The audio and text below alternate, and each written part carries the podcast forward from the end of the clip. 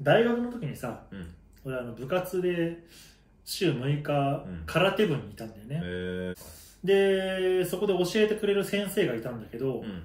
その人がニュージーランドでも空手を教えてる先生で、へえであのある年に合宿でみんなでニュージーランドに行くことになって向こうの人たちと一緒に練習すると。うん。へ3週間ぐらいかな。えで、まあ、空手だし、まあ、二人一組になってさ、うんこう、せいやってこう、組み合って練習したんだけど、うんまあ、ニュージーランドの人だし、うん言葉もまあ、英語だからさ、まあ基本的にはそんなに喋れないじゃない。そうだね通じないじゃない。うんで、まあ、それぞれまあ、女子もいたから、女子は女子。で、男は男で、まあ、グループになって。で、俺自分の身長が183ででかいから、うんまあ、向こうの大きい、うんまあ、ネビルっていうやつがいたんだけど、ネビルそのネビルとパートナーになったのね。ニュージーランド人のネビルと。うんで、まあ、言葉は通じないんだけども、やっぱりこう、本当スポーツの素晴らしいとこっていうかさ、うん。3週間一緒にこう練習していく中で、なんとなくやっぱこう、友情っぽいものが、なんとなくやっぱこう芽生えてきてさ、絆が。うん、そうそうそう。っってなって、最終日に、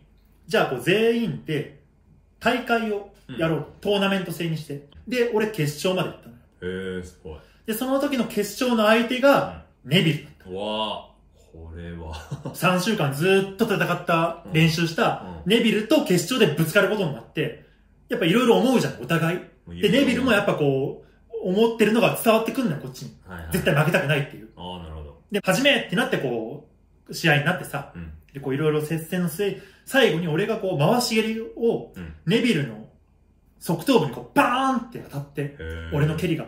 で、一本ってなって俺が勝ったおおの。よっしゃーって思って、パッてネビル見たら、うん。ちょっとこう落ち込んでるのね。で、まあ倒れてたんだけど、立ち上がってうん、急に俺の方近づいてきたのよ。おえ、これ何？